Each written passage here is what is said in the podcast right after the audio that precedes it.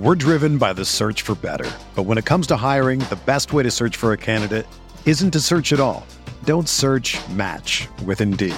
Indeed is your matching and hiring platform with over 350 million global monthly visitors, according to Indeed data, and a matching engine that helps you find quality candidates fast. Ditch the busy work. Use Indeed for scheduling, screening, and messaging so you can connect with candidates faster. Leveraging over 140 million qualifications and preferences every day, Indeed's matching engine is constantly learning from your preferences. So the more you use Indeed, the better it gets. Join more than 3.5 million businesses worldwide that use Indeed to hire great talent fast. And listeners of this show will get a $75 sponsored job credit to get your jobs more visibility at Indeed.com/BlueWire. Just go to Indeed.com/BlueWire right now and support our show by saying that you heard about Indeed on this podcast. That's Indeed.com/BlueWire. Terms and conditions apply. Need to hire? You need Indeed. This podcast episode is brought to you by Coors Light. These days, everything is go, go, go. It's nonstop hustle all the time. Work, friends, family expect you to be on 24/7. Well, sometimes you just need to reach for a Coors Light because it's made to chill. Coors Light is cold lagered, cold filtered, and cold packaged. It's as crisp and refreshing as the Colorado Rockies. It is literally made to chill. Coors Light is the one I choose when I need to unwind. So when you want to hit reset, reach for the beer that's made to chill. Get Coors Light in the new look delivered straight to your door with Drizzly or Instacart. Celebrate responsibly. Coors Brewing Company, Golden, Colorado. Support for this podcast comes from U.S. Bank. U.S. Bank wants to know how you reward yourself because they have cards that make every day more rewarding. Are you a points hoarder, cashback guru, low intro APR lover? With U.S. Bank, it's up to you because they have the cards to fit your lifestyle. So earn more whether you're shopping at a gas station or grocery store, even while planning a staycation. Learn more at usbank.com/creditcard. U.S. Bank credit cards are issued by U.S. Bank National Association N.D. Some restrictions may apply. Member FDIC.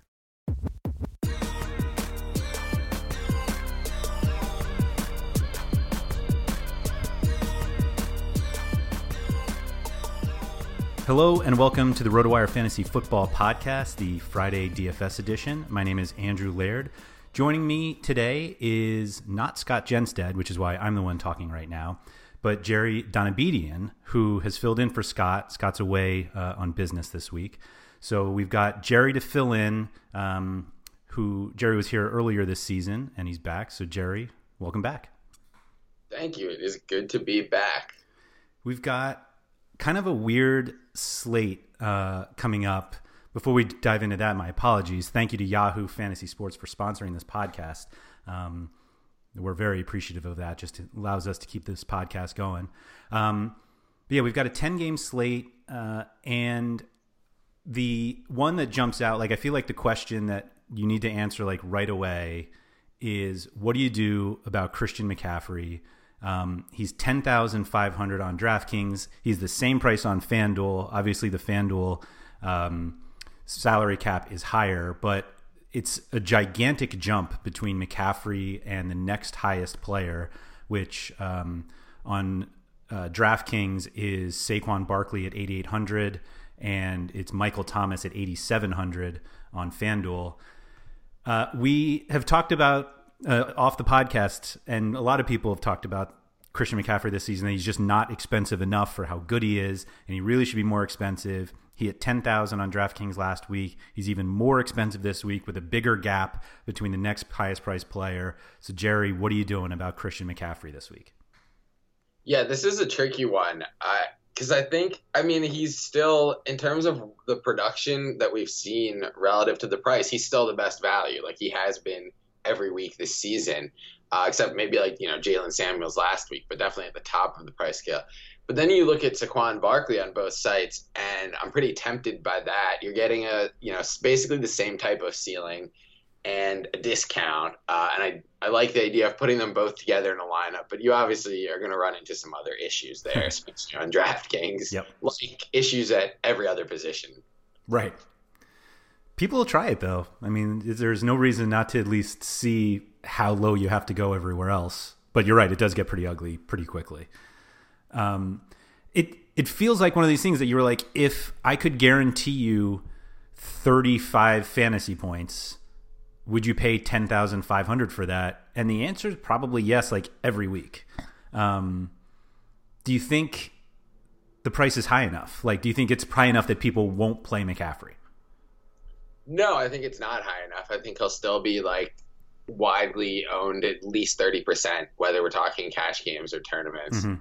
which I think when that's, you know, when every week after week, it's the same thing with the same player. It's kind of like, no, they're not priced high enough, which personally I think is not the most, like, I think the having this debate every week is not my favorite aspect of DFS. Like, I would like to see Christian McCaffrey priced up at like 11,000 plus, you know, maybe get his ownership down to like 20%. So we could be having the debate of like, is he a good play or not? Not in terms of like how great of a play is he versus like just weighing the ownership for tournaments. Like, I think for cash games, it's like, yeah, I'm going to play Christian McCaffrey because he's averaging on both sites three times, like 3x on his salary plus, and no one else is doing that.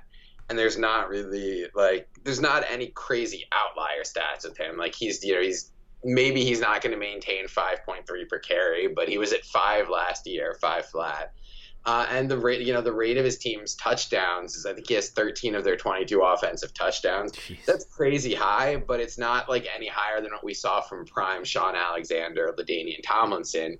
When you're that good and you get that high a percentage of the touchdowns, like, reasonable long-term expectation is that you're going to score 40 to 50%. So maybe some slight touchdown regression coming, but not enough to where he's not underpriced still. Yeah. He also, I mean, you noted this in your hidden stat line column this week that like his percentage of snaps is declining, but it's still absurdly high. Like, it's not like all of a sudden he's playing like 60% of snaps, but is there any, do you think that's, this is like a trend we're seeing, or is it just that they were up big and there was just no reason to play him and they're actually finally thinking maybe we shouldn't run this guy into the ground? Yeah, they've, it's just been the past 3 weeks really that they've been, when they've had a big lead in or a big deficit in the fourth quarter, they've put Reggie Bonifant in. Like, it's strictly been a blowout thing. I think his snap share in terms of the competitive part of the game was still like whatever, 97%. Like, Bonifant came in once. Which actually, like, that sounds obvious, but like last year, like, he would still be in there, like, yeah. Into like, I remember I don't know if they beat the Steelers by 40 points, but there was one game, or the Steelers beat them, but there was one game where it was like he just kept getting volume in like a 30 or 40 point game, and it's like, why are you doing this to this guy? It's I mean, from a fantasy perspective, I'm perfectly fine with them doing it as long as he stays healthy. But you mentioned Saquon Barkley. It seems to me that more people are going to be thinking about whether he is a good replacement for McCaffrey and not necessarily playing both of them together once they see like how tough it is to build a lineup without or with both of them in. The matchup against the Jets is like perfectly fine. I just feel like we are constantly thinking that Saquon Barkley with Daniel Jones is just as good as Saquon Barkley with Eli Manning. And I just feel like there's not enough evidence for me yet to say that this is the guy from last season. And that's the guy that, like, I want the guy from last season. I don't want the guy that we've seen this year. And he's gotten some targets recently, like a little increase in targets, but like he has not scored to McCaffrey's average yet. And so, like, that's like my hesitation in using Barkley over McCaffrey this week, even though there's a ridiculous salary savings. So, like, what's the reason to use Barkley? Yeah, I guess for me, it's, you know, it's kind of a combination of talent and volume still, but I definitely hear the point about, like, yeah, he had the production hasn't been as good as it was last year. And for all the hype around Daniel Jones, like, on the whole, the Giants they've had a couple nice games, but on the whole, the Giants offense has been worse than it was last year. And the offensive line, despite the offseason upgrades they made, has also been worse than last year. So yeah, I do have some concerns there. I think the price and the fact that, you know, it's in a game where it should be competitive. I think with the Giants, you always worry that they're going to get blown out and how that impacts Barkley, although not as much as other running backs because of the pass catching. I also, as you being the Jets fan, I meant to ask you about this earlier this week, forgot. I forgot. What's up with the Jets being still so good against the run? Like, that's one of those things that every week I'm like, yeah, they've only given up 3.5 yards per carry, but like, there's no, I can't explain it. So I'm like, it'll go away. Like, it's not one of those, like, yards per carry allowed isn't the most like sticky stat we see. Of like, there's not necessarily a ton of predictive value, but that keeps holding up. And actually, it seems like they've been getting better and better against the run, even without Leonard Williams. I think the real reason why they're good against the run is because teams can so easily pass against them. And so it's like, if you have an easy way to move the ball, why wouldn't you just use that? What's weird about the Jets, like when you just look at even just like fantasy points allowed, like the worst game they had in terms of like allowing running back points was against the Patriots in that Sonny Michel 3-touchdown game. And the Patriots only rushed for 56 yards. Like, the Jets have only given up 100 yards rushing once this season. Came in the win over the Cowboys. Like, Ezekiel Elliott had a good game. But I think, yeah, a lot of it is just like the Jets are decent against the run. Like, they're not great. They're decent against the run, and it's more that teams just don't have to run against them. And so, you know, like that Sonny Michel 3-touchdown game, like I think they stopped him a few times on the one, and then he, you know, like if you stop a team twice at the 1 yard line and then they score the touchdown, like yards per carry looks pretty good there, because like ultimately you're only giving up 1 yard even when they do score. And so I think it's a little bit of an odd stat just because I don't think the Jets are that good against the run, but I think a lot of it is just that they really can't stop anybody in the pass other than you know, they've been pretty good against guys in the slot, but that's the only explanation I can have for it. Like, there's nothing that, like, I look at Saquon Barkley this week and I'm like, I'm not going to play him because he's facing the Jets. Like, that's not part of the thought process this week. I generally think that the overall team strength of the opponent is more important for running back matchup than, you know, how many yards per carry they've allowed. Even if we're looking at something opponent adjusted like DVOA, like that stuff is, there's not a ton of predictive value there, but I think we can reliably say that the Jets are a bad team, and that Saquon Barkley is more likely to get 20, 25, 30, whatever number you're looking for, touches and against a bad team than he is like last week against the Cowboys, where we have to worry about, A, can the Giants even get anywhere near the end zone? And B, are they going to be able to run the ball in the second half? I think this week we can probably say that both those things will happen to some extent. Yeah, I think that's an accurate read.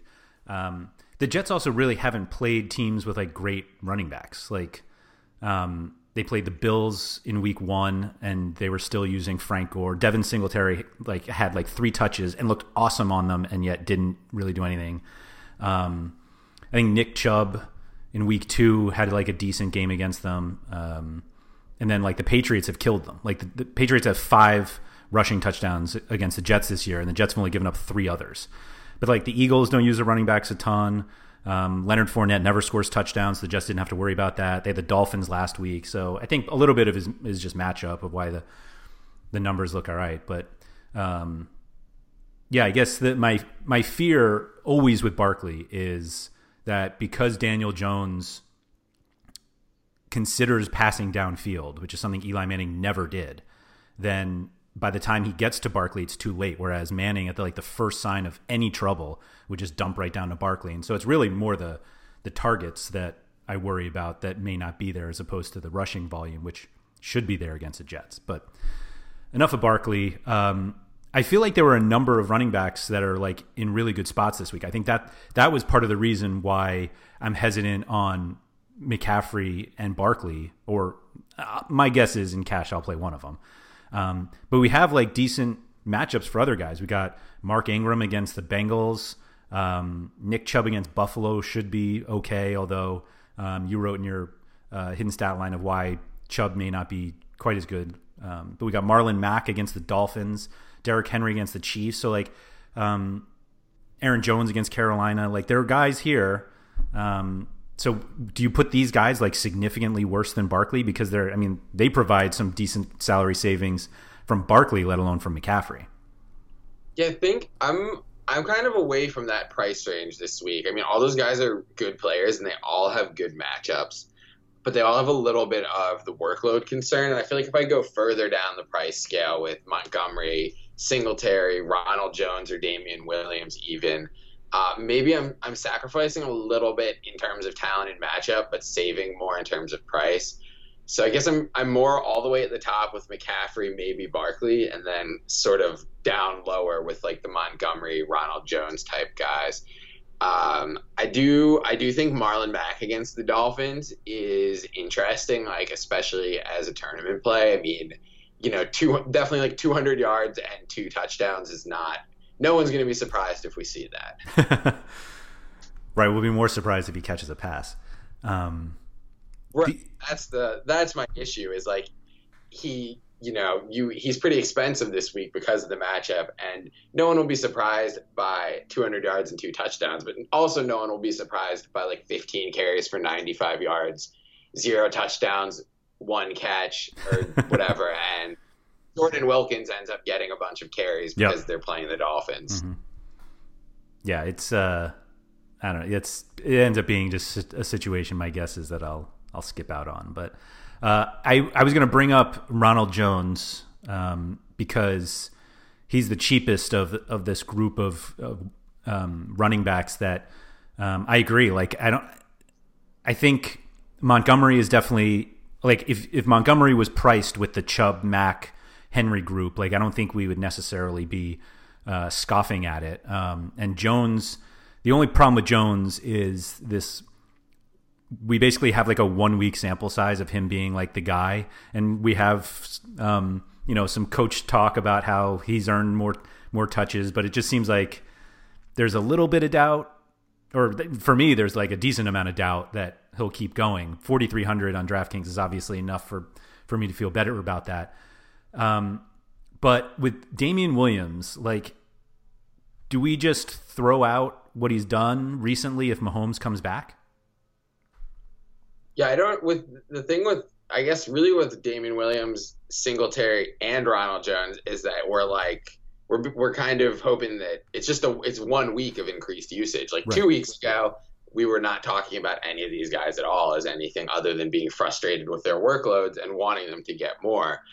So I think maybe I have been questioning myself on that. I'm like, am I like getting too excited because what I wanted to happen happened, and so I'm assuming it will continue to happen in the future, even though I don't necessarily, I don't trust any of those coaches to continue doing it.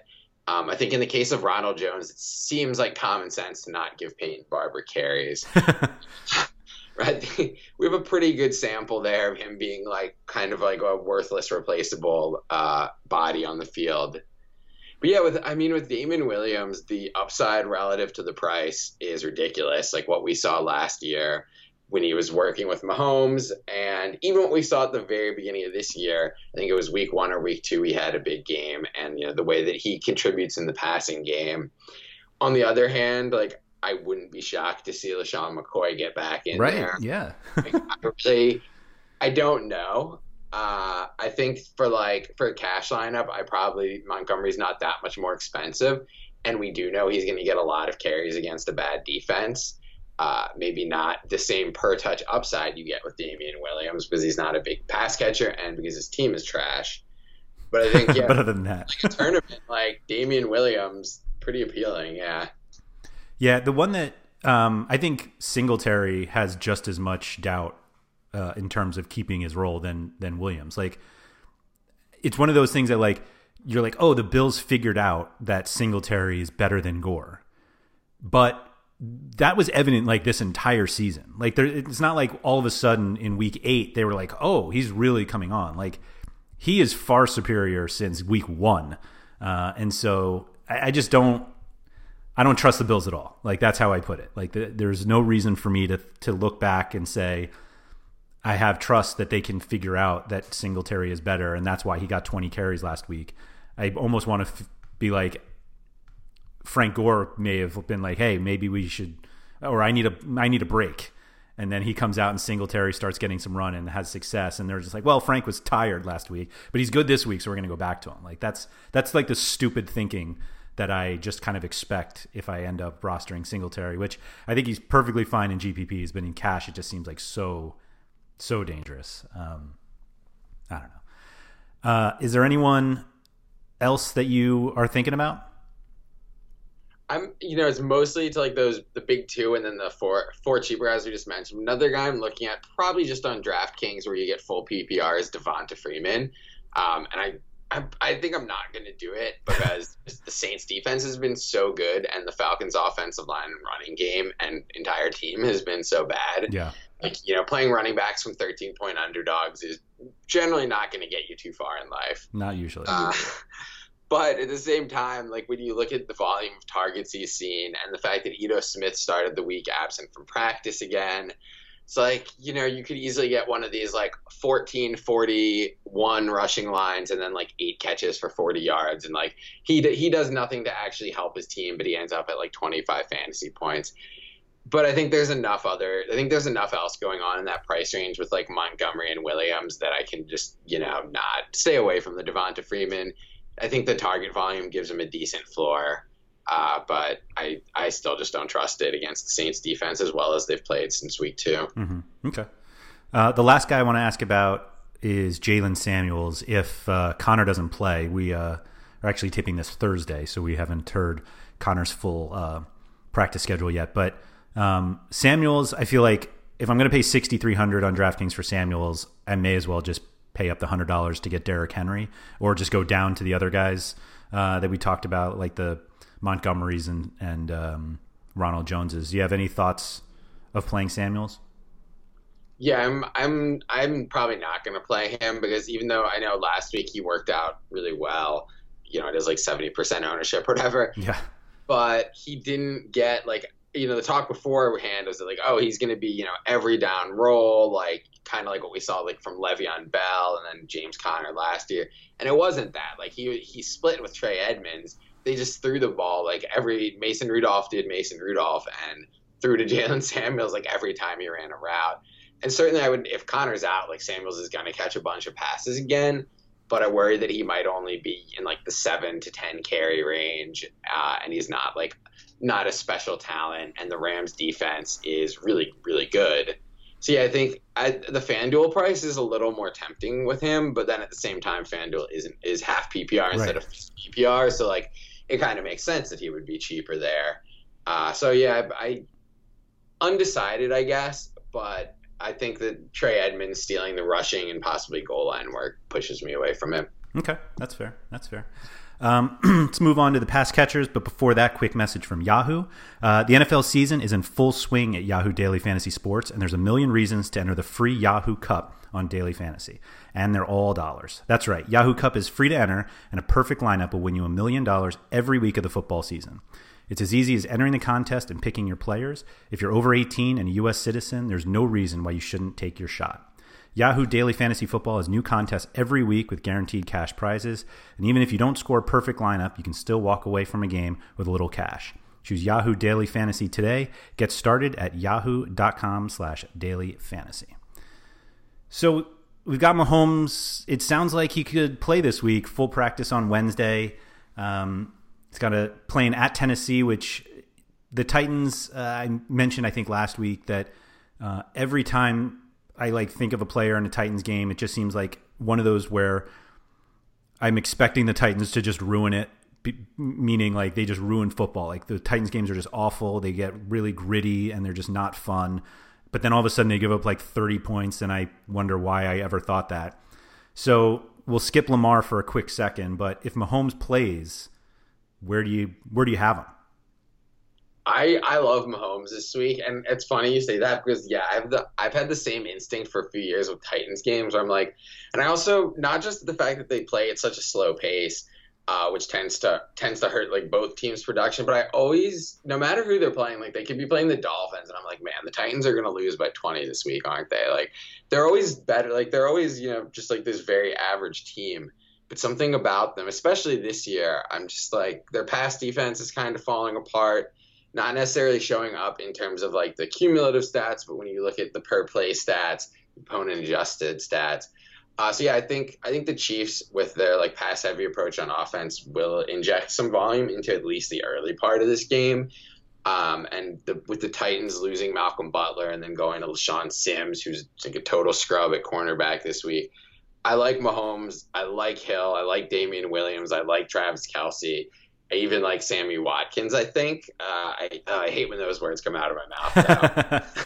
But if I like Sammy Watkins, like, I probably need to just start my weekly process over, honestly. It might be worth looking elsewhere. Is there any thought of, instead of playing Watkins, then like getting Corey Davis or one of the guys on the Tennessee side coming back? Yeah, when I'm talking about like stacking for a tournament, then with a stack that's as expensive as those Chiefs stacks, I almost feel obligated to play someone on the other team, mm-hmm. because we really do need them to score points to keep Mahomes and the pass catchers active. Like, for Mahomes to reach his ceiling, he needs to still be putting up points in the fourth quarter. Is that really true? Maybe not. I guess we saw him in the second quarter alone. Yeah. But against the Raiders, but even then, like, that wasn't really his ceiling game. Like, he had 300 some yards and 3 touchdowns, but that's not, that's not necessary. Like, it sounds crazy because it's great, but if you're talking about like your tournament stack, you're almost looking for more than that. I guess some weeks that might get it done, but if he's the second price quarterback and he finishes QB4. He's probably not going to be taking you toward the top of any leaderboards. Yep. I think for like cash games, I like Mahomes. Like, you're getting a little discount with him coming back from injury. The Titans defense overrated, and they show a little bit of a pass funnel where they're like top 5 in rushing defense efficiency, bottom half of the league in passing defense. It's a little tricky to figure out the stack there, especially when you're talking about the prices on the Chiefs guys. But it's something that I think can be done when you look at some of the discount options at running back and receiver that look good this week. Yeah, I feel like the top end quarterbacks mimic the running backs a little bit in terms of, like, there are a number of guys who are very playable. Like, obviously Lamar is pretty much always playable. He's 7,300 on DraftKings is the most expensive. He's the most expensive on FanDuel also at 8,600. He's playing against the Bengals. You've got Drew Brees at home against that dumpster fire Falcons defense. Aaron Rodgers coming off a bad game, home against Carolina. I mean, you could probably... We'll get into Kyler Murray in a second, but like, he's there against Tampa Bay, who we've seen give up like huge games. So like, it's one of those weird situations where Mahomes is in, if he's healthy, he's in a really good spot. But like, I'm not sure he's going to be that highly owned because we have these other guys who... I feel like could match not necessarily a Mahomes ceiling game, but like an average Mahomes game is pretty much around where these guys are realistically expected to finish this week based on their matchups. So like, is he all that much better than Jackson or Breeze or Rodgers? I mean, I'm not big on Rodgers this week because Carolina's pass defense overall has been pretty good. Okay. They haven't looked as great the past couple weeks. I'm still not quite sure what to make of the Packers in terms of, like, they're not an extremely pass-heavy team or an extremely run-heavy team. But, yeah, for the other guys, yeah, it feels like definitely a pay-up week at quarterback, which is then kind of rough when it's also a McCaffrey week. Same as every other week. Right. Pretty much. But, yeah, Jackson's at Cincinnati. He ran for 150 and a touchdown last time he played them. You got Winston and Murray and that highest over-under of the week, 52 points, Tampa Bay, Arizona game. And then, yeah, Breeze against the Falcons. And Breeze was kind of the first one that stood out to me because that Atlanta defense is so bad. Yeah. And the way the Falcons throw the ball a million times, it's like Breeze can get, even in a blowout, he can get to 35 pass attempts because the Falcons are just throwing it over and over again on the other side of the game. The fact that they're going to have all their healthy weapons together for the first time since week one with, looks like, Traquan Smith, Jared Cook, and most important, Alvin Kamara coming back for injury. I think everything really sets up well for him there. But then again, I wouldn't normally, in most weeks, if you told me I could have Patrick Mahomes for like 300 or 100 more than Drew Brees, I would tell you I don't even care who the opponents are. I'll take Patrick Mahomes. I forgot Winston because Winston was actually in my dummy lineup because I pretty much just fill everybody in who's playing Arizona. But yeah, it's like, I think a lot of, so there, that's kind of the way that I think it'll go. It's either there's going to be the total, like it's either going to be, we're going to see decent ownership for all of these guys, meaning Jackson, Winston, Brees, Mahomes, or you're going to say like, if I'm really thinking about Jameis Winston, like why wouldn't I just pay $200 more for Patrick Mahomes? And like, obviously Winston has this great matchup. He's actually been playing well recently, not turning the ball over as much as he usually does. And so, home against Arizona, that's why he was in my dummy lineup. Like it was as simple as that, but you're right. You're like, I feel like you tend to want to play Winston when you can save a little bit off of the bigger guys, and you're not saving nearly enough, at least to make it like an easy decision. The easy decision is like the next group of guys. Like I don't have any interest in paying $6,400 on DraftKings for Stafford against Chicago, even though the Bears defense has been, well, they're easier against the run at least, but like Josh Allen, 63, Goff at 62. So like, and then you get into the Brian Hoyer, Darnold, Daniel Jones group. And it's like, I'm not sure relying on that group, to like make it easier to pay up for McCaffrey's even that much better, because like, I consider them like firmly worse than the top tier guys. Obviously that's why they're cheaper, but I struggle to see a lineup with Darnold or Jones or Kyle Allen and saying like that's definitely going to be competitive against guys who are paying up at quarterback this week. Yeah, I think you're very much onto something there. Like I was looking at like Jared Goff and Matt Stafford this week, and I was like, man, those guys are going to be like 0.4% owned. Mm-hmm. Like there's just not, even as like, and you could maybe say like tournament logic, okay, it's worth playing them, but like I don't know, they're not that much cheaper. I don't see either one of them being the highest scoring quarterback this week. Certainly the volume they get, they can outperform their salary any week. But yeah, it's just those guys are going to be really low owned. I think on FanDuel, you get maybe a little more toward the Winston, and like you get a little better of a discount with Jameis Winston and Kyler Murray. Whereas on DraftKings, I'm like, well, Mahomes, Jackson, Brees, it's like not, there's really not that much a difference. And I think one guy who we might see with surprisingly decent ownership, not huge, maybe like 4%, 5%, is Ryan Tannehill, just because like the rest of the low range quarterbacks look like such a wasteland this week. I think all of the like top fantasy matchups we like are going to pretty good players. Right. Yeah. It's kind of like, there's that weird alignment there where it's like, yeah, you go into like some of that, like last week doing the dumpster diving with Fitzpatrick, that was popular. This week, it's kind of like, you know, I think people are going to pay up, and Tannehill's kind of, at least on DraftKings, is the guy who caught my eye as being cheap and a decent value. I don't plan on playing him personally, but I could see the argument for it.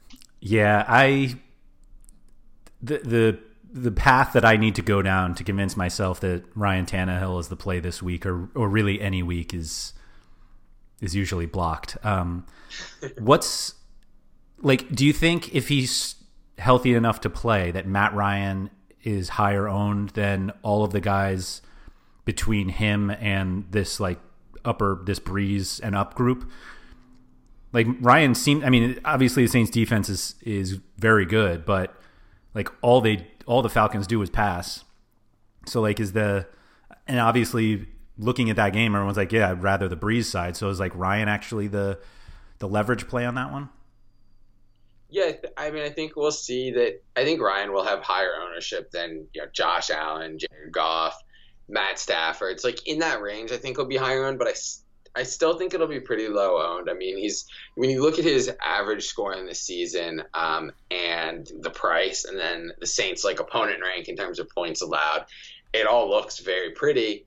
But I think people have like caught on to the fact that the Saints basically got crushed by quarterbacks for 2 weeks and have been like a dominant top 10 defense, top 5 even since then. Yeah. They do induce a lot of passing volume out of opponents. So maybe we see like a matchup against the Seahawks type game where like Ryan ends up with like, you know, 400 yards and 1 or 2 touchdowns and like, God, how many, 57 pass attempts or something.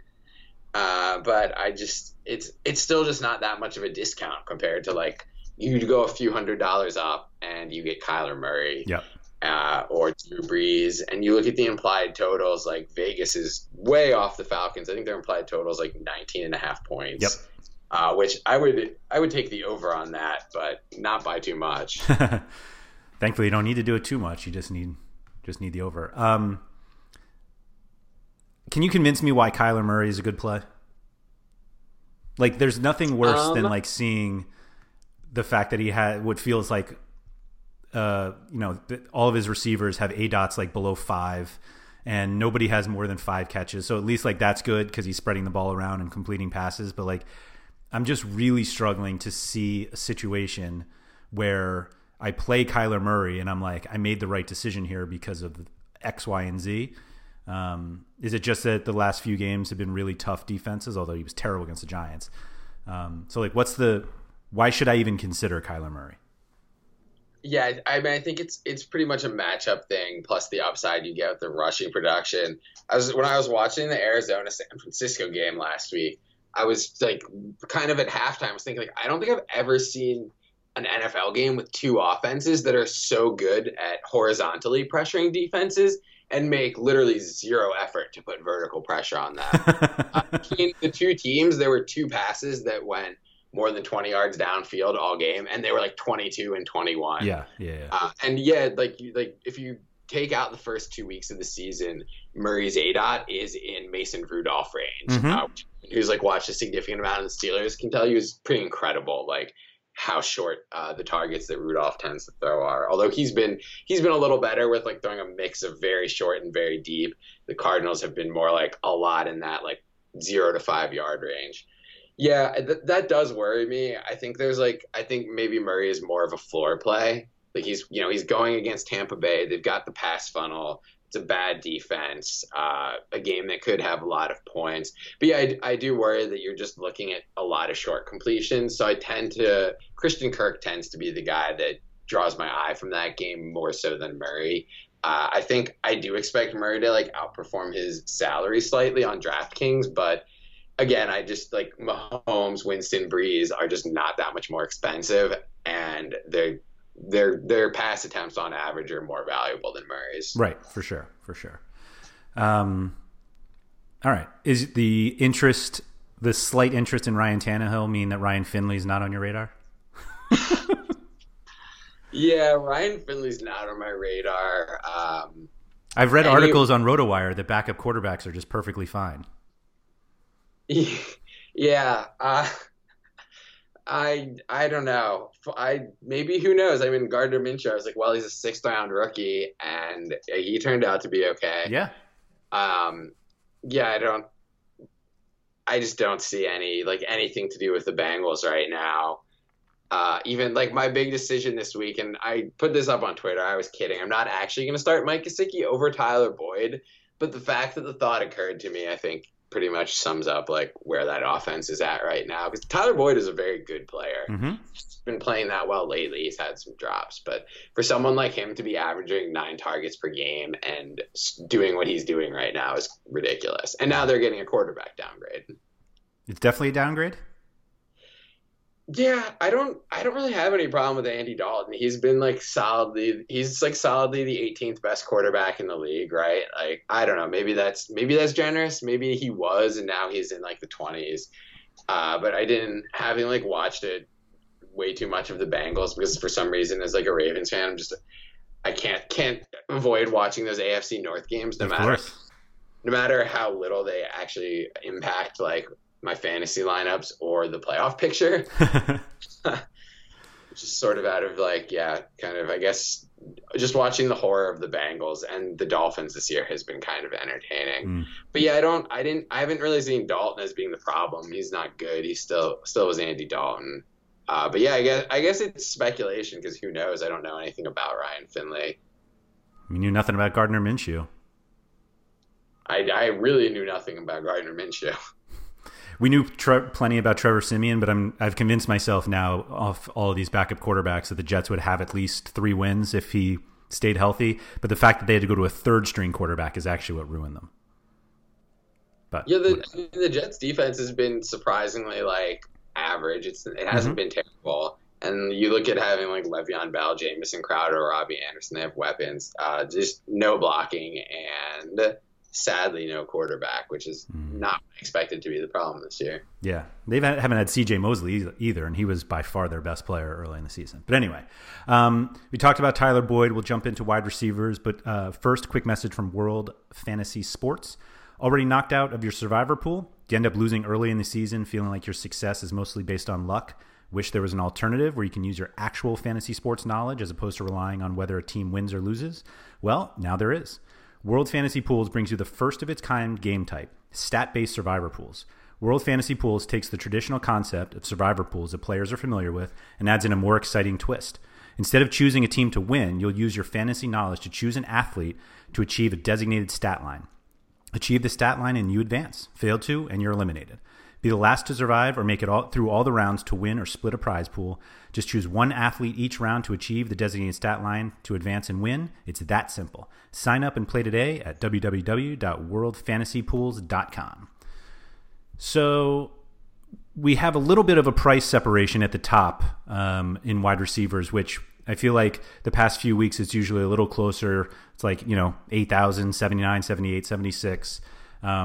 We have kind of the usual suspects. But Michael Thomas is separating himself a little bit at 8,300 on DraftKings. He's 8,700, still the top price on FanDuel despite the half-point PPR or half-point PR, I guess.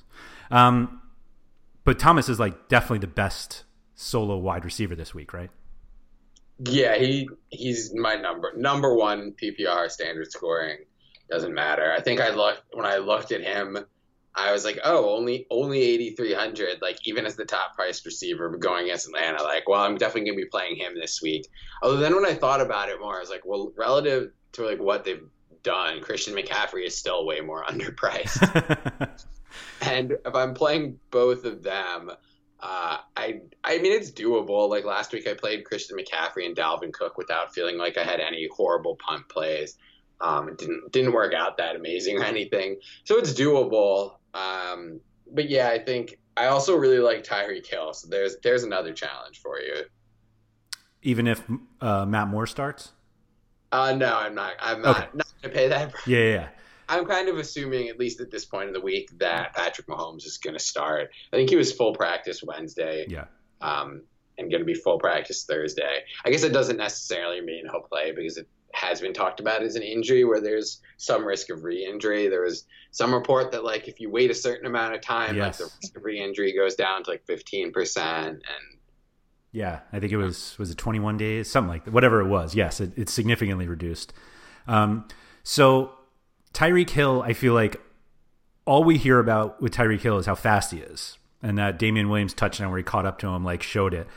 But and that like has completely clouded my evaluation of Tyreek Hill as like an actual receiver. Like I'm like, oh, he's just fast, and so like they just get him the ball and he takes off, and like that's not something that can be replicated like over and over again.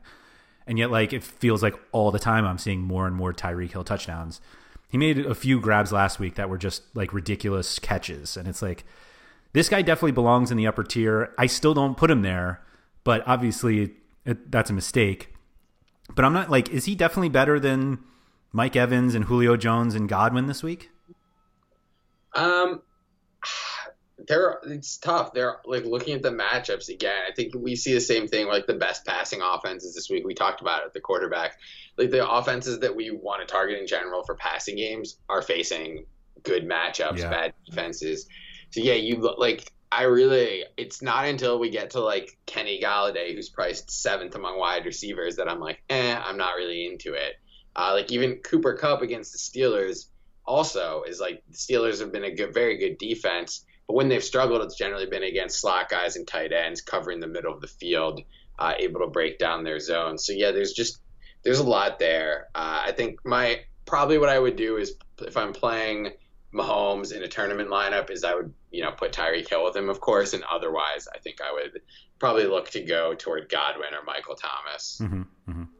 Yeah, it seems like the cheaper running backs that we talked about before, like I usually never pay up for wide receiver in cash games. It's always like I'll take the three running backs that I know will be good, because, and I usually have to pay for them. Like last week, I played McCaffrey and Cook. Samuels obviously helped out hugely in that respect.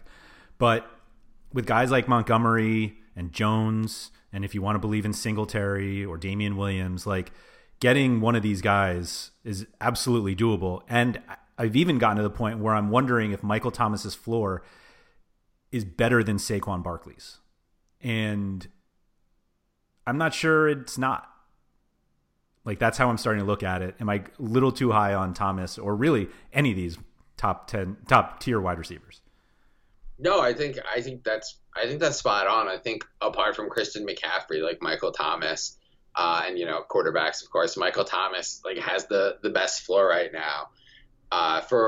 It was a little weird last year. He wasn't as consistent as you would expect for a guy who gets a high volume of shorter targets with a really high catch rate. Like he had some weeks with like 4 targets and others with like 16. Mm-hmm. But we've seen that even out this year. We've seen him with 2 different quarterbacks do it. He leads the league in target share. He's the most efficient per target. Yeah, there's really no flaws there. I guess you might say if you're just looking for like a sheer upside tournament play, like, oh, you want someone who, if in that price range, you want someone who catches deeper passes like Hill or Evans. But we've seen Thomas put up 40 PPR points plenty of times on like 13 catches. Yeah. You know, his team scores a lot of points. They've got the highest implied total of the week. So, yeah, I think it's the only argument against him is that you want to play other high-priced players instead. Mm-hmm. You just can't fit it. I don't think there's any argument based on shortcomings of Michael Thomas or that matchup that you would point to. Do you think this game, the Atlanta-New Orleans game, is going to be higher owned than the Tampa Bay-Arizona in terms of game stacks? Well, that's a good question. I think that maybe we'll see the Tampa Bay Arizona a little more highly owned because people will drift toward those quarterbacks. But I think Brees Thomas is just like a 2-man stack. I think will be the most popular of the week. Not quite sure on that. Maybe I'm just saying that because I like it a lot. I think on FanDuel specifically, Calvin Ridley is priced really, really low. So you're going to see people going for Brees, Michael Thomas, and Calvin Ridley. Like the pricing just. It really helps you when you get Ridley dirt cheap. On other sites, Ridley's not quite as cheap, so I don't know if people really trust him when you're paying like a more of a wide receiver 3 price instead of like a whatever he is on FanDuel is like the equivalent of like guys who see like 4 targets per game mostly. Yeah, that's an interesting one. Yeah, like Ridley is priced with like I just lost him here. What is he, 5,300 on FanDuel? Yeah, so like if you look at the game situation and the role he is, like 5,300 is the same as Adam Humphries, Geronimo Allison, James Washington, Ted Ginn. Like those are the guys that you're like, Antonio Callaway. Like I think you're getting a little more out of Ridley there, especially, I mean, and it makes sense. Like he's not going to be the high, but he's not going to have 10 or 11 target or receptions like for a monster game. Like it's going to probably be, 7 for 110 and 1 or 2 touchdowns. Like that's the realistic ceiling for him. It's not, 13 catches for 140 and 2 touchdowns. But how low do you go after that group? Like actually before we get there. So T.Y. Hilton's probably not playing. Zach Pascal has been playing particularly well. He's 5,300 playing against the Dolphins, possibly with. Or it sounds like Brissett. I mean, we're doing this early, but it seems like he's more likely to sit than not, unless you see otherwise. But does it even matter if Hoyer or Brissett starts for you to think about Zach Pascal at 5,300? Yeah, for me it does matter because I think the price on him it's not that low. Like it's I get it. He's the number 1 receiver on the team. He's a pretty decent player. Like even last year when he didn't get many targets, he did really well with them. He's a really good route runner, not like a crazy athlete or anything. But just looking at the price and the fact that I don't think the Colts are going to throw the ball that much, and the fact it might be Brian Hoyer throwing it, and yeah, like Zach Pascal. But he's still like, a guy who as of this summer was battling for a roster spot with a team that had him the previous year and knew what it was getting. Mm-hmm. So, yeah, I think, like, you can look at Christian Kirk, Jamison Crowder, Devontae Parker, the other number one receiver in that game, who I think is a much safer bet to pile up volume. I just see a lot of other ways to go with it. And, yeah, I'm not too into the Brian Hoyer thing, even against the Dolphins. Okay. That's fair. That's fair. There are, I mean, Ridley's obviously in that group as well. We've got DJ Moore, Watkins, as you mentioned before. Sterling Shepard is there, although it's like would be shocking if he played with all these concussions. Jarvis Landry, you talked about a little bit in hidden stat line. Seems like, I mean, the matchup against Buffalo is obviously not ideal. Where do you put Landry in this group? Yeah, I mean, he's definitely in the mix for me. I think he's kind of right between Crowder and Parker in terms of price, and I think all of those guys are going to see a lot of volume this week. And I guess Crowder versus Landry is I feel like it's sort of the same idea where it's like, I know they're going to get volume and I know they're pretty good players and they have decent matchups, maybe Landry less so. But on the other hand, like with Beckham facing Tre'Davious White more outside, we could see Landry with like another one of his 13 target games. But yeah, there's the fact that like Baker Mayfield and the Browns offense is just like completely broken. That scares me a little. Although I guess when I'm then saying, oh, well, Devontae Parker is right there, then I'm kind of like, well, the Dolphins are even more broken. They just looked okay last week because they were home against the Jets. Yeah. Is there anyone in the group kind of above them? I skipped over a lot of them, but like Allen Robinson is the clearest example for me of a guy who I significantly downgrade because of quarterback, which I don't like. I've played guys with terrible quarterbacks. I mean, Kyle Allen, I'm perfectly fine playing Samuel or Moore. We even talked about the possibility of playing Boyd, although who knows this week. I played Auden Tate, although you're not so bad on Dalton. But does anyone in this group, is Robinson actually better in terms of like what he can do this week than guys who have better quarterbacks in the group, like Marvin Jones, or you mentioned Beckham, Juju's there, although I don't know if that's really that much of an upgrade. So like, where do you put these guys? Like, I'm skipping them all, I think. Yeah, I think I'm skipping them all, too. Beckham at the price is tempting, but, like, I think I'm just being like, ooh, Odell Beckham at that price. Yeah, like, totally. Or the more thought you put into it, it's like there's it took him a while, like a long stretch of not producing to get down to this price. And I still think he's an incredibly talented player. But like we said, the Browns are broken.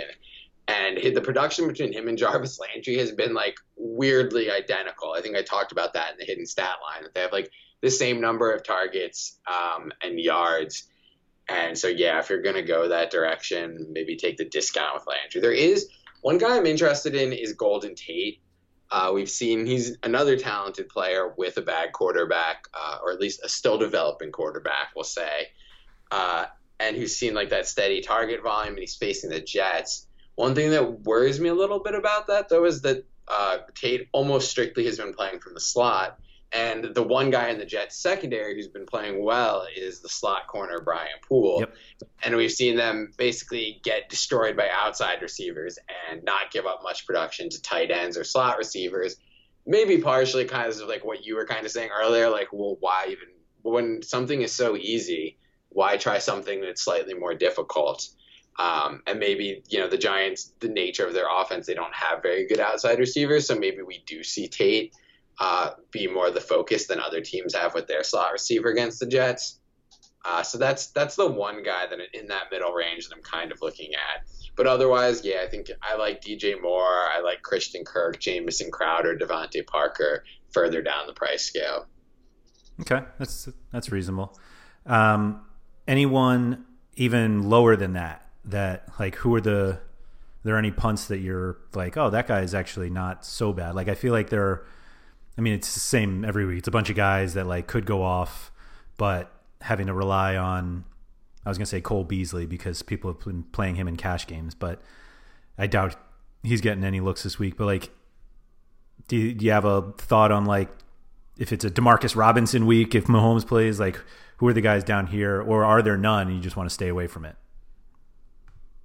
I mean, I think I want to stay away from it this week, but the two guys that I put on my initial list are Darius Slayton against the Jets, kind of because of what we talked about and the fact that it seems like Sterling Shepard still getting like appointments to meet with concussion specialists. Doesn't seem like there's any reason for him to play for a team that's out of the playoff chase right now. Mm-hmm. So I'm assuming Slayton's going to have like yet another week with 90% snap volume. On the other hand, he's been getting that for he's 4 straight weeks over 80% of snaps, running a route on almost every drop back. And he's averaged I think 4.9 targets and 27 yards per game. And that time he had the 2 touchdowns against the Lions, but it's still it still feels too matchup dependent for me. I would like to see someone who's been getting this much playing time, getting more targets. For sure. Yeah. It's like a decoy. Who was the other guy? Oh, the other guy is Josh Reynolds. But that one's a little more where I'm like, okay, we've seen this guy have some big games. I think the Rams are going to throw a lot of passes in Pittsburgh, but we're mostly going to see Kupp and Woods are going to be getting the shorter inside targets, which is what Pittsburgh usually struggles against. They've got Steven Nelson and Joe Hayden both playing very well at outside cornerback, and generally they've been really, really tough on outside receivers this season, especially since the first couple weeks of the year. Their secondary has been really good. I guess Zach Pascal last week actually had some success, but apart from that, we haven't really seen it. So I don't know. It's one of those where I'm the price on Reynolds and the fact that he's probably going to play a ton of snaps in an offense that throws the ball a lot is appealing. On the other hand, I really believe that Cooper Kupp is going to have a big game and Josh Reynolds isn't. So I'm sort of grappling with it's kind of one of those plays where I'm doing it because of the price. And my experience with that is not great. That if I'm I don't really think this has any chance of happening, but it could happen and it's cheap, that it doesn't really work out. So you're not buying in on Andy Isabella? He led the league in yards per snap last week. Sure did. I mean, with an 88 ADOT, how do you avoid that? I guess it wasn't 88 ADOT. I guess it was yards per target. But he was Kyler Murray's one target over 20 yards. That's it. Yeah. It was 22 yards downfield with 3 broken tackles and 66 yards after catch. So you don't think that's sustainable for this week? I don't think it's sustainable for this week, but okay. It could be an interesting second half breakout candidate if they decide that if Kingsbury wants to find a middle ground between the first few weeks, they were throwing vertically a lot, relying on their wide receivers, to now they're this totally horizontal, running jet sweeps. And pitch plays and screens to the running backs. If he wants to find a middle ground, Isabella could be the guy that helps him do that. But in terms of Week 10 DFS, zero interest. Okay. All right. Fair enough. Let's head over to tight ends. We got Travis Kelce back on the board here. 6,400 on DraftKings is the most expensive. He is the second most expensive on FanDuel, trailing Mark Andrews, who is the fourth most on DraftKings. I feel like there are actually a few cheaper tight ends that I didn't find myself considering the upper tier guys as much. And really the upper tier is not even that big. I mean, we've got Kelce, Austin Hooper, and Mark Andrews as the 3 that are over 5,000 on DraftKings because Evan Ingram's been ruled out. So,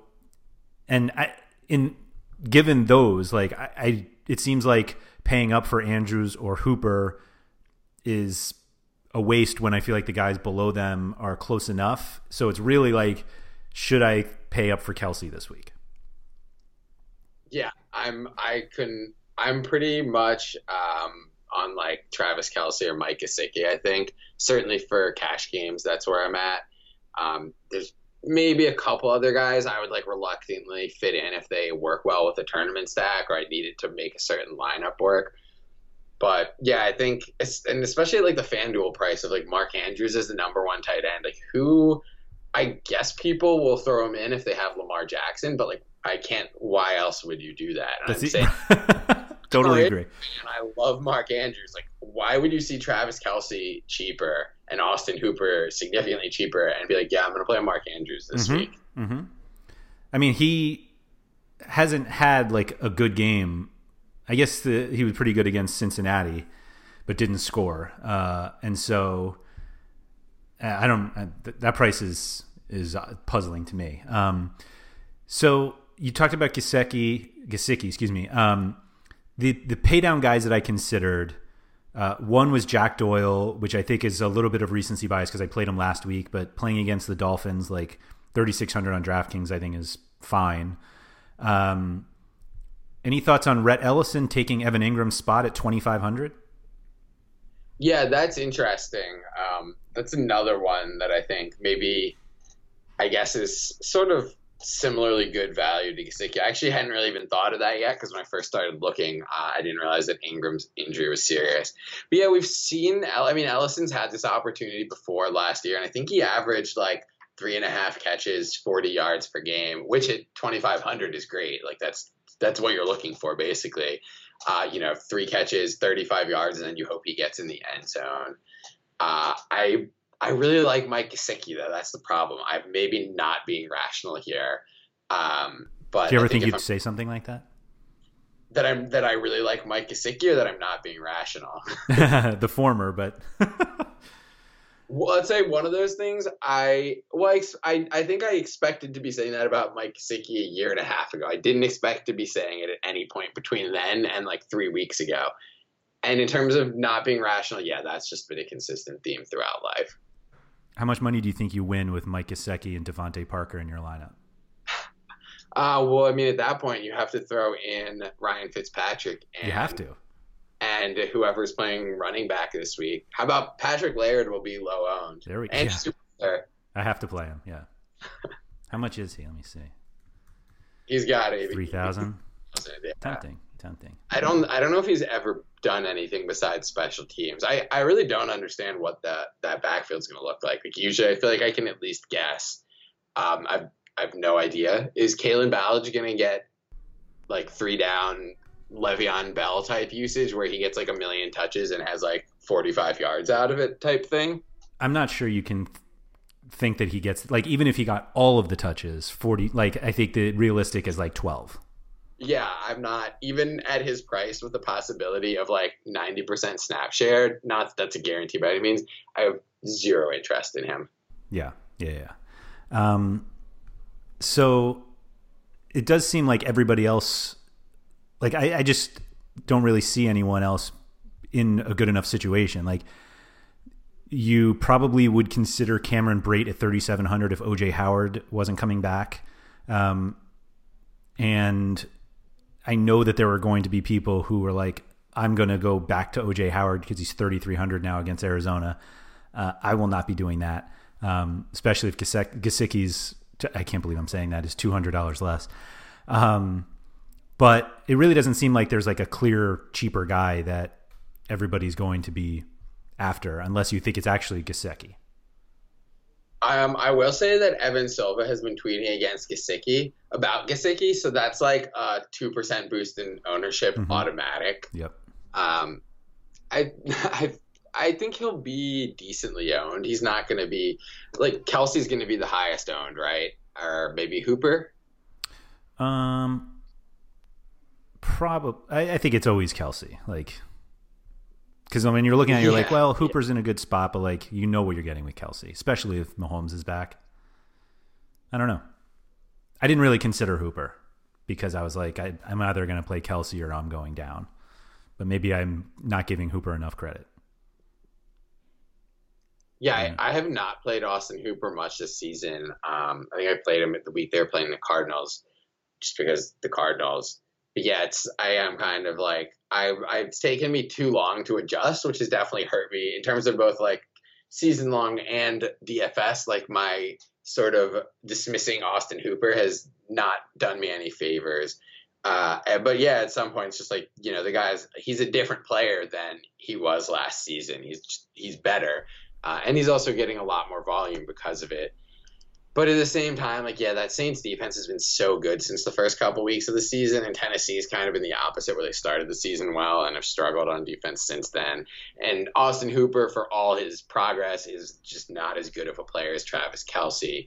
His quarterback's not as good. His team's target distribution, even in the first week without Mohamed Sanu, was wide. Like, Russell Gage got 9 targets. They love to throw the dump offs to the running back. So yeah, I think Kelce, he's got the floor and the ceiling, and it's worth paying that little bit extra for. Yeah. Speaking of paying up a little extra for, are the Ravens worth 4,000 against the Bengals? Yeah, but it's hard for, I feel like there's always a few defenses that are cheap that I really like. And unless it's like one of these weeks where we have like 2 running back free squares, like Jaylen Samuels, and then like Ezekiel Elliott tears his ACL and Tony Pollard is like an odd, you know what I mean? Like, yep. In those, I'll pay up 4,000 for defense, but otherwise I just don't really find that it fits into my like optimal lineup construction. But yeah, is the Ravens defense going to do well against a rookie 4th round pick quarterback making his first start with a questionable supporting cast and bottom 3 in the NFL offensive line? I think so, yeah. I think it's not going to be the prettiest game. I'm a little thinking it might be like a kind of a lower scoring game, so I don't love the Ravens offensive players this week, so I don't know exactly why I think that. Maybe just because of the last game between these teams. But yeah, I think there's good value to be had further down the price scale this week, so I just don't see my lineups having the Ravens defense. Mm-hmm, mm-hmm. I struggled to build a lineup that I liked with a high priced defense. Like, I think the Saints would be fine if Ryan didn't play. Obviously the Colts home against Miami at 3,500 I think is perfectly fine, but you're right. The ones as you move down the list become a little bit interesting, at least. And obviously, if you're paying up for McCaffrey, that's money that you're not spending on defense. Who was the cheapest one that jumped out at you? The cheap one that jumped out at me is the Browns, 2,500 on DraftKings home against the Bills. Kind of like a classic bad defense versus bad offense matchup. You look at the game has the lowest implied total, 40 points of the week, and the Browns are 3-point favorites. Although I don't know that I would consider the Browns 3-point favorites. I'm a little confused about that. Like, as much as I think I've consistently doubted the Bills and thought that they've been like largely their success has been a product of a soft schedule combined with like crazy luck in terms of opponents missing field goals. And just all kinds of fluky stuff like that. It's like they still have managed to win games, and the Browns have just been consistently bad since September. But, you know, when you're looking at 2,500 in a home game against Josh Allen, it's just like, yeah, I'll take it. Like, there's huge upside there. Yeah, I definitely see that, Reed. The one that – so I usually pick defenses based off opposing quarterbacks and not like – are they going to give up a lot of points, but more like who are the guys who I think can turn the ball over? And which is why I scarily went down to 2,200 to play the Cardinals, who are playing at Tampa Bay. And it's like Winston hasn't had a bad game in a while. Not that like he's solved his turnover issues, but I don't know. It's like I tend to just target quarterbacks when it comes to defenses, which like all defense – it has like, you know, extremely variant returns. But it just didn't seem like anybody on the lower end. I do like that Cleveland call just because, yeah, like that's it, Josh Allen. Like, but other than that, like I don't trust the Miami defense if Hoyer starts.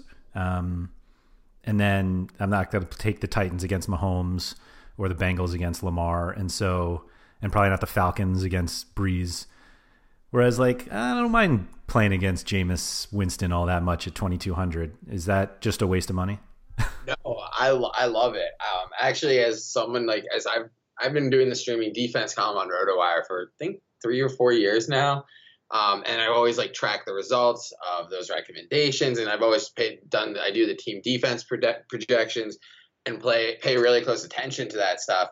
And yeah, I can tell you like the strength of the defense is not as important as the quality of the opponent quarterback. Like the thing you want to find, number one, is either quarterbacks who have very little experience or quarterbacks who have an established track record of high sack rates and high interception rates. And Jameis Winston among long-term starters is the number one or two guy in terms of seconds and interception rate. He's just, even when he plays well, he still shows a tendency to turn the ball over, tendency to take sacks. So yeah, the Cardinals defense is not good. No one's going to try to make that argument. It's maybe been a little bit less disgraceful the last few weeks. Although Jimmy Garoppolo did totally light them up. Yep. They've been a little better against the run the past few weeks. Which, hey, maybe that, maybe we see Jameis Winston throw for 300 yards and 3 touchdowns. But if he takes 2 sacks and turns it over twice, boom, we're fine with that. We don't care if they give up some points. Yeah, worrying about the points allowed for the defenses, it really is not important. I do use, the implied totals are also tend to be a good estimate for, turnover and sack potential. So I use them in that regard, but I don't really care about how many points they actually give up. The difference between giving up 17 points and 30 points is what? It's a 2-point fantasy swing, right? Right. Yeah. It's not, unless the shutout is really the only thing that matters. Yep. And I don't think, that happens so rarely that. Right. It's not worth considering in any calculation. Yeah. Right. You're better off trying to project defensive touchdowns than you are shutouts. Yes. That's all I need. Just a Jameis pick 6. That alone, they could give up 50 points after that. I don't care, but the pick 6 will help. All right, anybody we left out that you wanted to discuss? I think we pretty much covered it. I've got my full list here, and I think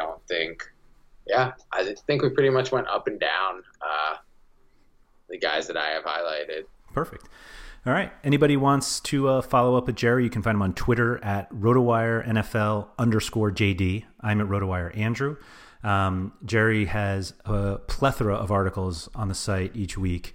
The hidden stat column and the streaming defenses we obviously discussed already. He does the weekly start sit as well. And I feel like I'm forgetting one. DFS tournament guide. Well, I was getting there, but I thought there was another one. But anyway, yes, the DFS tournament guide, which comes out every Friday.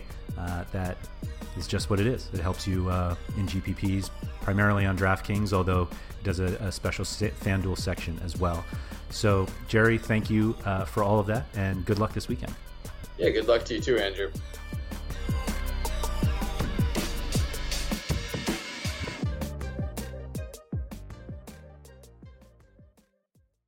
Everyone is talking about magnesium. It's all you hear about. But why? What do we know about magnesium? Well, magnesium is the number one mineral that 75% of Americans are deficient in. If you are a woman over 35, magnesium will help you rediscover balance, energy, and vitality. Magnesium supports more than 300 enzymatic reactions in your body, including those involved in hormonal balance. From functional medicine doctors to mental well-being and female hormone experts, we all know that magnesium is the one mineral to improve all aspects of well-being and health. But which one? Magnesium Breakthrough from Bioptimizers, the trusted choice recommended by leading experts, with 7 best-absorbed forms of magnesium to ensure your body receives the support it needs for overall well-being. Go to bioptimizers.com/balance today and use code BALANCE10 for 10% off. Support your journey to wellness at bioptimizers.com/balance. Magnesium Breakthrough from Bioptimizers, your foundation to optimal health and vitality.